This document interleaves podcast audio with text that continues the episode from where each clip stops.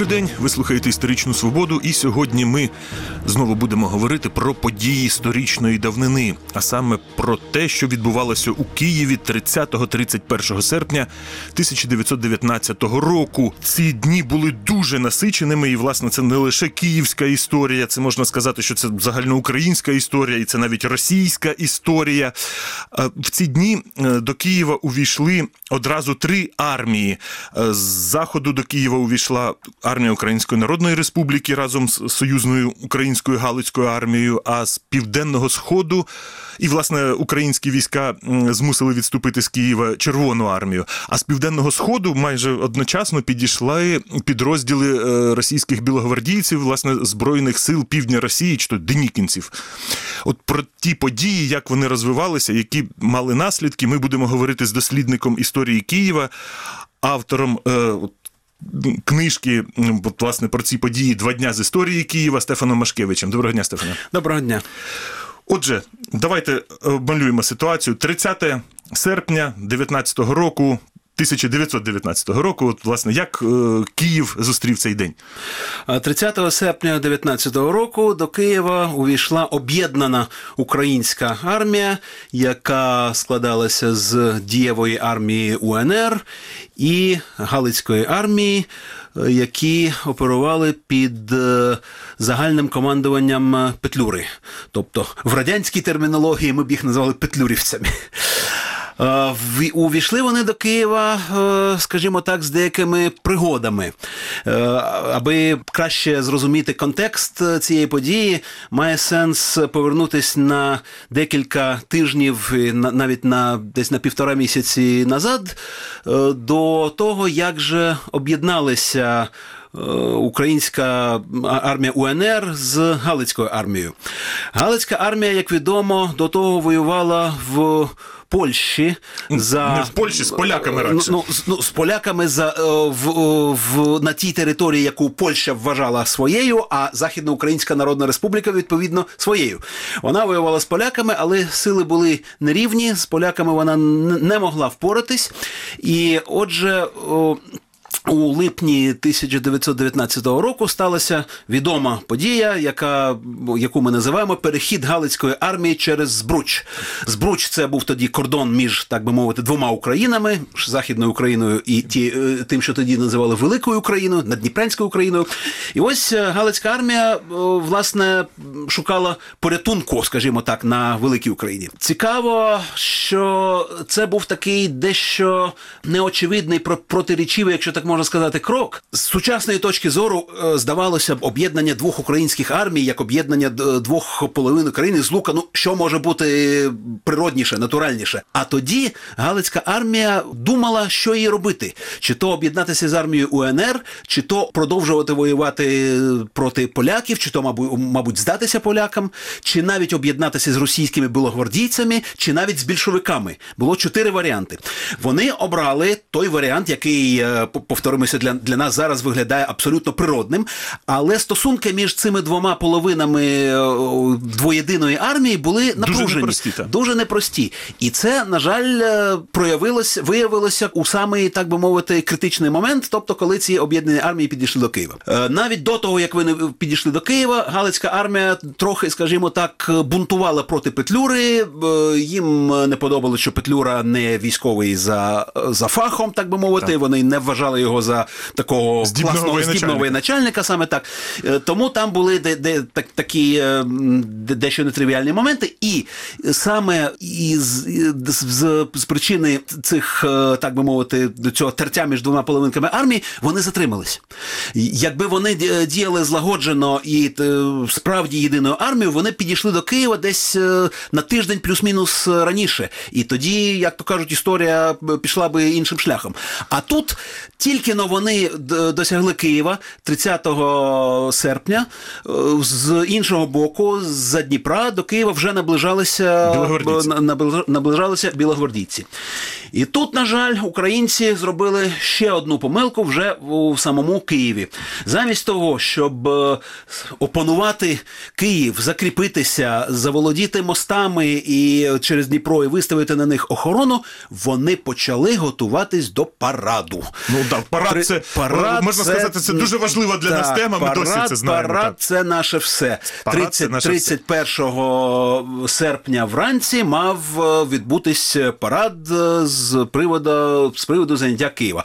А те, що білогвардійці саме 31 е, серпня ранком почали власне переходити мости, займати мости, це якось так залишилося. Тобто, так власне, українські поза війська могли би зупинити просування білогвардійців, просто поставивши кулемети на мостах, тобто по, по мосту. Ну, могли би чи не могли би, це вже е, як До речі, ви любите- скільки, скільки тоді було мостів у Києві? Мостів у Києві було чотири.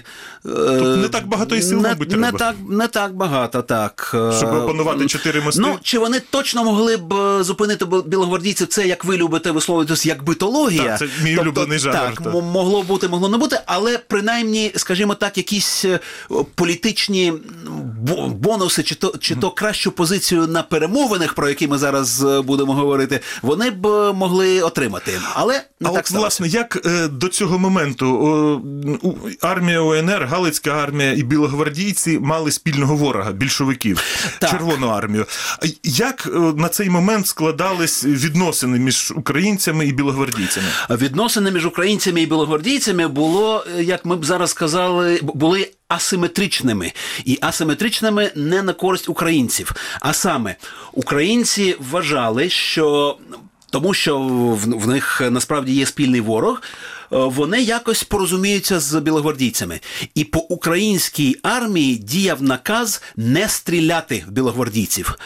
А білогвардійці такими дрібницями себе не обтяжували. Е, Якщо треба було з військової точки зору стріляти, вони стріляли. І звичайно, українці були за, рахунок цього у програшному стані. І це і, і в Галицькій армії, і в армії УНР така була. так, так. Е, Насправді наказ цей віддав Петлюра. Галичанам це не дуже подобалось. Е, Вони, мабуть, якось ма- мабуть, вони краще розуміли ситуацію чи що, але, але так було, бо Петлюра Але намагав- вони дисципліновані наказ виконували. Ну, десь так. А Петлюра, Пе- Петлюра намагався, сподівався порозумітися з Денікіним. Але з боку Денікіна е, Таких бу- намагань не було. Так, е, та- таких намагань не було у тому сенсі, що Денікін абсолютно не визнавав Україну як щось е, окреме від Росії. Тому, так би мовити, парадігма Денікіна була такою: або ви разом з нами воюєте проти більшовиків, ба більше переходите під наше командування, і звичайно ні про яку незалежну Україну нічого такого не йдеться. Або ви наш, е, наші вороги. Так само, як і більшовики. Так. Так само, як і більшовики. Тобто, як- якщо ви не, не розділяєте так мовити парадігму єдиної неділіма Росії, тоді, тоді ми вороги. Ну і так воно і вийшло. І от е, все-таки ці армії е, зустрічаються в Києві. Як розвивались події? Одні заходять з лівого берега, Так, друг, і, і інші, інші, з правого так. берега. Так. І зустріч відбулася де? Ну, звичайно ж, на Майдані. На Майдані, так. На Думській, Майдан, площі, та, та, на Думській площі, як вона- вона тоді називалась. Там була міська нашим дума. це- слухачам, щоб стояла міська дума, власне, Там на Майдані. стояла міська дума, і ось українці, які дісталися туди, туди першими, вивісили на будинку думи український прапор. А зранку 31 серпня туди ж підійшли білогвардійці під е, невеличкий загін під командуванням такого собі е, барона Штакельберга. Взагалі, Він був генерал, полковник, хто він там? Е, Здається, генерал. Генерал. Взагалі, е, Києвом з білогвардійського боку володів полтавський е, загін під е, командуванням генерала Бредова. А власне до Думи підійшов Штакельберг. Він підійшов із російським прапором і е, запропонував одному з командувачів Галицької армії, не головнокомандувачу, але командувачу сил, які взяли Ну, власне, Київ, підрозділу, е, генералу Краусу. Краус це німецька транскрипція в українській історіографії. та- також ми кажемо Кравс. Краус. Ну, Кравс чи Краус. Він запропонував такий собі компроміс. Нехай, е, мовляв, на думі е, будуть два прапори: український і російський. Це потім було названо е, п'ятикольоровим компромісом. П'яти- ну так, три, три, ну, три, три- три три- барви російського. Триколор російський і, і двоколор український. Український, І деякий час воно так і було. Здавалося, що все, так би мовити, в- домово досягли компромісу і принаймні стріляти не будуть. Цікаво, між іншим, що два німці, Так. Штакельберг з Білогвардії білогвардійського боку і Краус З з українського. ук- українського. Він був насправді на, наполовину українець, наполовину австрієць. О, Тато австрієць, мама українка. Може, і Штакельберга якісь росіяни Е, були там. Він десь. був він був оздзейським бароном, тобто Балтійським. так, яким- так, там пів- Отже, два німці е, Вирішували українсько-російські пра- пра- відносини. практи- практично, напевно, німецькою мовою вирішували українсько-російські відносини на майдані в центрі Києва. Ну такі ось бувають Така цікава історія. 100 років тому рівно це відбувалося Так. 31 серпня 1919 року. Так, вони домовились. Вони домовились, що е, зараз буде, мовляв, такий собі перехідний період. Е, ось ось тут поки що по- повисять два прапори, ну а там, там побачимо. Але тут е, в у ситуацію втручилося більш-менш традиційне українське нетерпіння. Був такий собі полковник Сальський, командувач е, запорізького загіну, е, який саме в цей час компроміс, який, який тільки но народився, під'їхав зі своїм загоном до саме на Думську площу, побачив російський прапор і заволав, що це таке. Перед російським прапором парадувати не будемо. Вони ще на парад збиралися Та-та-та. за інерцією. І ось вони, вони ці запорожці сказали: перед російським прапором парадувати не, буде, не будемо, і під е, загрозою стрілянини наказали скинути того прапора. Російською. Пра... Російського, звичайно. Е, Прапора скинули, і це вже не сподобалось білогвардійцям. Ми ж бо домовились. Е, І тут з- домовлені так брутально порушуються. Так? так, домов... ну так, це треба визнати. Домовленість була, але її, її, її таки порушили, і білогвардійці почали стріляти. І от почався все-таки все це компромісу не вдалося Ком- дотриматись, почалося не вдалося протистояння. дотримати, по- по- почалося збройне протистояння. Тоді генерал Краус е, поїхав на Печерськ е, у. Будівлю е, п'ятої гімназії, це, транспортний університет на нинішній е, площі Слави. е, Поїхав на перемовини до генерала Бредова. Ну, мовляв, давайте якось в нас же такий спільний ворог, давайте якось так мовити розберемось. Генерал Бредов був абсолютно безкомпромісним. Цікаво, що білих білогвардійців було десь у три рази менше в Києві, ніж українців. Тобто, тобто чисто військова перевага була на боці українців. Але ось така. Жор- Жорстка безкомпромісна позиція українців про е, не українців, білогвардійців проти такої аморфної позиції е, українців, мовляв, не стріляти. Ось ця жорст, жорсткість перемогла. Е, Ну, очевидно, галичани мали на увазі, що їхній головний ворог. Поляки на той момент Це був. так, І, і вони це- думали, це що а з так, росіянами ми може якось це домовимося, так, щоб це- звільнити це Галичину. Так, це вірно. У них же був такий лозунг через Київ на Львів. Через Київ на Львів. Так, тобто вон, во- во- вони, вони дійсно їх більше цікавив Львів. Ну це природно. А генерал же Бредов е, заявив: Київ, мать городов русских, ніколи не був українським і не буде. Так, це відома Така- фраза. Це відома фраза, Причому, така в нього була Що позиція. цікаво, генералу Бредову у 18-му році служив в армії Української держави за гетьмана Скоропадського. У нього був такий епізод. Був, був такий епізод. Ще до цього він був е, власне в Києві е, заступником начальника штабу е, військового округу у 17-му році, але так, в 18-му Да, році. в 18-му році він був офіцером української держави, а тут він так, а так, тут, так. як України, ніякої України в Києві не було. так. Як у тому анекдоті концепція помінялась, і все, і Київ ніколи не був українським. І, власне, от е, до чого змусили білогвардійці українські? Білогвардійці змусили українців відступити на один денний перехід від Києва, тобто десь на 25-30 кілометрів. Українці зупинились десь е, приблизно в районі Василькова. І е, так сталося те, що в українській історіографії відомо як е, Київська катастрофа. Ну а білогвардійці, звичайно, називали це визволенням Києва, поверненням його до, так би мовити, до, до матері Росії, до російської І, влади. а, і а чому, інше. власне, катастрофа? Тобто відступ був такий катастрофічні наслідки мав? Е, Чи, чи? Ні, ні, не можна сказати, що сам по собі відступ е, мав катастрофічні е, наслідки, радше психологічні.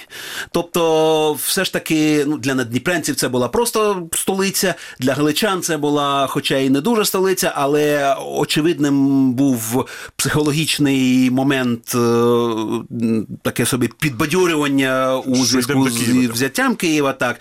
І коли вони не втримали Києва, хоча він, здавалося, був уже е, у них в руках, це, звичайно, звичайно, було психологічним, так би мовити, стресом. І треба зауважити, знов таки нікуди не подінешся від правди, що е, цей стрес е, поглибив. Протиріччя між двома половинками української армії почалися взаємні обвинувачення. Е, Петлюра обвинувачив обвинувачив галичан у тому, що вони власне не втримали Київ, що вони здалися якомусь там російському генералу. Галичани обвинувачували Петлюру і не безпідставно у цьому наказі не стріляти. І Тобто вони е, відповідали, це ж це ж ваш наказ. Ну так, це ж ваш наказ. Що ж ми, ми, ми ж виконували ваш наказ, що, що ви хочете від нас. І стосунки між е, цими двома половинками погіршились, і у кінцевому підсумку це призвело до того, що у листопаді того ж 19-го року Галицька армія, яка тоді вже називалась Українською Галицькою армією, перейшла таки на бік Денікіна під, під командування білогвардійців. Денікін пообіцяв їм, що він не буде їх використовувати проти українців, власне, проти Петлюри. Але як би, як би то не було, ну з української точки зору, звичайно, це була зрада. З, з Галицької е, точки зору, це був такий прагматичний крок, скажімо так, бо Галицька армія була екстериторіальною, і в- в- вона ну вона вважала це, це за доречне. Що, що, що цікаво, 100 років тому галичанам було простіше домовитись з росіянами, ніж з поляками. Це так, це так. Ну і е, насправді зрозуміло чому. Тому що галичани з росіянами тоді не ділили територію. Так, з тобто це ж поляками австрійська територія. Звичайно, з поляками вони не могли домовитись, бо поляки претендували на цю територію. А росіяни знов таки вважали галичан екстериторіальною армією, коли е, росіян у 15-му році щось, щось кардинально змінилося за 100 років, а щось, як, от, наприклад, тема парадів, воно таки досі лишається. Є така тема. Е, що стосується е, от подальшого конфлікту, мені здається, що от білогвардійців ця от таке легке здобуття Києва надихнула, щоб і далі е, з українцями конфліктувати. Надихнуло. Хоча, чесно кажучи, для білогвардійців е, взяття Києва було е, так, такою бічною операцією. Та вони ж на Вони ж були націлені на Москву, так, Курськ, Орел і все таке інше. Е, е, Взявши Київ, вони е, здебільшого прикривали фланг. Але, звичайно, їхня. Антиукраїнська, скажімо так, е, позиція підсилилась, е, бо вони укріпилися у вірі в те, що ось е, Київ ніколи не був українським і не буде. Заради справедливості зазначимо, що дехто з білогвардійців уже в той момент не дуже вірив у загальний успіх, і, зокрема, в успіх Київської операції. Був такий. Е, Михайло Циммерман, ді- діяч е, загону Бредова, який написав брошуру е, «Взяття Києва добровольчої армії, але його колега нарадив йому тут таки написати, приступити до написання іншої брошури «Отдання Києва добровольчої армії. А чого ж так? Ну, вони розуміли, що позиції їх тут такі не, не дуже не дуже міцні, не дуже стабільні. І, власне, мені здається, для росіян це була для білогвардійців. Це була пірова перемога, бо українці ж, власне, тоді фактично уклали перемир'я з більшовиками і почали конфліктувати з білогвардійцями. Ну, тобто так, припинилися так, бойові так, дії з більшовиками. Може, не було формального укладення перемир'я, але фактично от в районі Коростеня Житомира припинились бої, а бої почалися. Так, так, так. Тоді ро- ро- роз, розгорілася. Те, що ми зараз називаємо українсько-білогвардійською війною, вже так би мовити, на, на, на повну котушку. Ну, взагалі, якщо у вас є спільний противник, треба якось домовлятись. Бо якщо, якщо є спільний противник, а ви ще воюєте між собою, нічого, нічого хорошого з цього не вийде. Ну, а головне, тоді ж. Петлюра тоді підтримав Махна, який вдарив в тил білогвардійцям і, власне, зруйнував вщент і, їхні і таке було, і таке було. Ну, це вже трохи інша історія. Так. Е, Взагалі, білогвардійці до якого висновку дійшли в цій історії? Потім вони, коли осмислювали свою поразку, то вони от казали, що Київ це було для них щось. Е, Я не думаю, що вони приділяли якесь таке суперзначення саме Києву. Знов таки вони більш переймалися Курськом, Орлом, Москвою і так далі. А хоча, хоча один висновок такий був: хтось із білогвардійських діячів е, сказав потім: б'ють кулаком, а не розтопиреними пальцями. Ось е, це відволікання на Київ, це було до, до якоюсь мірою розтопирені пальці. Так, тобто треба було всі сили на Москву, а, а, а, Київ з лишити. Києва вже, вже якось вирішив. Мабуть, так. Ну, це, це вже знов як битологія. Дякую вам. Е, що не забуваєте мій улюблений жанр. Е, Це була історична свобода із дослідником історії Києва Стефаном Машкевичем. Ми говорили про два доленосні дні в історії Києва 30-31 серпня 19 року. Передачу провів Дмитро Шурхало. На все добре.